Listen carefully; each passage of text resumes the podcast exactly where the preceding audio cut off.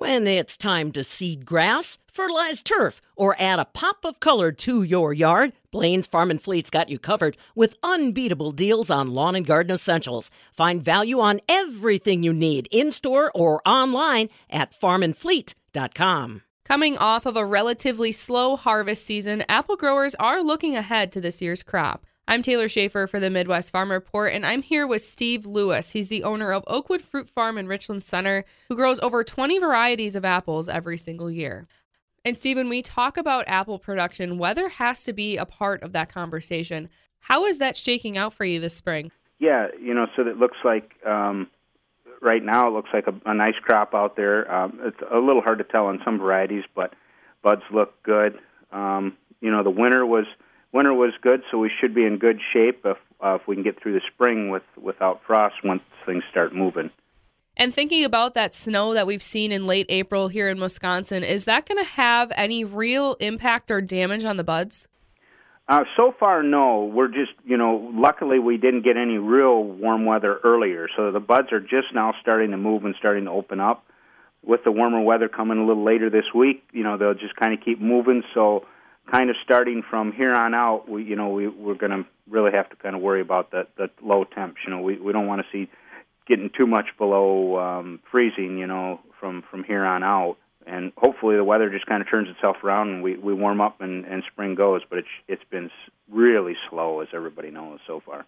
You know, another factor that we also have to consider when we're talking about weather is insects or weed control. What have you seen with that this year? Are there any concerns moving into this growing season? I don't think anything other than normal. You know, we're not not expecting anything different. You know, the weather kind of impacts that a little bit, so you know we we can't um, you know predict a lot of that until we get into those things. But uh, you know, that far from from this standpoint, we're not expecting anything out of the ordinary. What other conversations have you really been having around apple production this year? Are there any concerns with supply chain issues or any other pandemic related challenges? Um, you know, the last couple, it hasn't been um, real impactful. You know, we've had a few things here and there that we've had to watch out for, but coming into this year, it's going to be a huge issue. Um, and if uh, you know some of the some of the growers uh, haven't kind of looked ahead and and are just kind of proceeding into this year as as normal, um, they could get caught. Um, we you know we knew things were were coming in and talking to our pl- suppliers back in last season um, knew things were going to certain items are going to be in short supply. So we've kind of uh, started working clear back in November and December to try and um, you know get some of those things, and we have a lot of those things on hand already um, that that we knew were going to be short. So if people farmers didn't look ahead, um, it, it could be a kind of a scary year. And how does that look for businesses around the state? What items specifically are people going to be having a hard time finding this year? Is it bags for apples, herbicides, pesticides? What is that looking like? Uh, yeah, uh, you know, I know the big one that uh, uh, everybody's real scared about is some of the herbicides, um, and you know, certain with with the um, apples, um, you know, we're limited a little more on some of those herbicides than what we're uh, able to use, and especially and the uh, the the growing system we use were even more limited. So we tried to make sure we pulled the ones that you know were our key components and and got those uh, you know the supplies that we needed.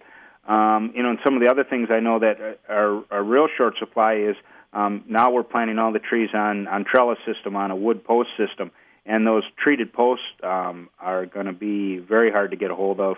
We talked to our main supplier last uh, December, and he had none. He had no inventory in December, and um, so we tried to scratch around and get it. We got as much as we could, but some of those things could really impact. Uh, um, you know, somebody if they're putting in a new big planning, that, that could be disastrous if they are not able to source those.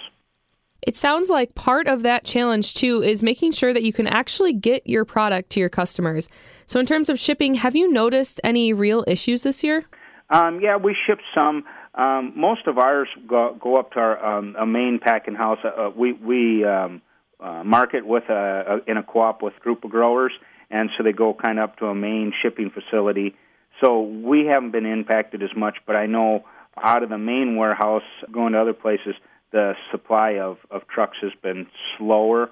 Um, so they just have to be a lot more careful on on um, you know speaking for loads or things like that. You know, when we sell things, we have to make sure we're we're giving things a, a little more of a buffer to make sure we can get get our semis and that going. It, it's been it hasn't been terrible, but it's been something we had to keep an eye on. Steve, with all of those challenges in mind, what is your overall outlook for the season? Um, you know, it, it's it's really kind of a gamble, a, a crapshoot here in the Midwest, Wisconsin, Minnesota, um, Illinois, especially. Um, you know, we had a really down year last year. Crop um, was down. A lot of people had half a crop or less. Um, so setting up going into this year, we should have more buds. We should have a, a potential for a bigger crop uh, here this year, coming back off that small crop. Um, you know, around the country, um, you know, the crop was pretty much normal, so they should be coming back, you know, with uh, a, you know more of a normal-looking crop. But the weather has been kind of all over the board out east. You know, they're a little farther ahead of us now. Um, you know, they they've started uh, about three weeks ago. Their buds started opening up and and uh, moving along, and they've had a lot of really cold weather. Washington is in bloom, um, you know, and they've had a bunch of cold weather and snow. Um, so, um, you know, what kind of crop they're going to set is is going to be a, a, a real crapshoot right now. We, you know, we just don't know it. it it's too early. We're probably, um, Uh, you know, a month or more away from being able to tell the, from those guys in Washington, and we're probably six, eight weeks from being able to tell here.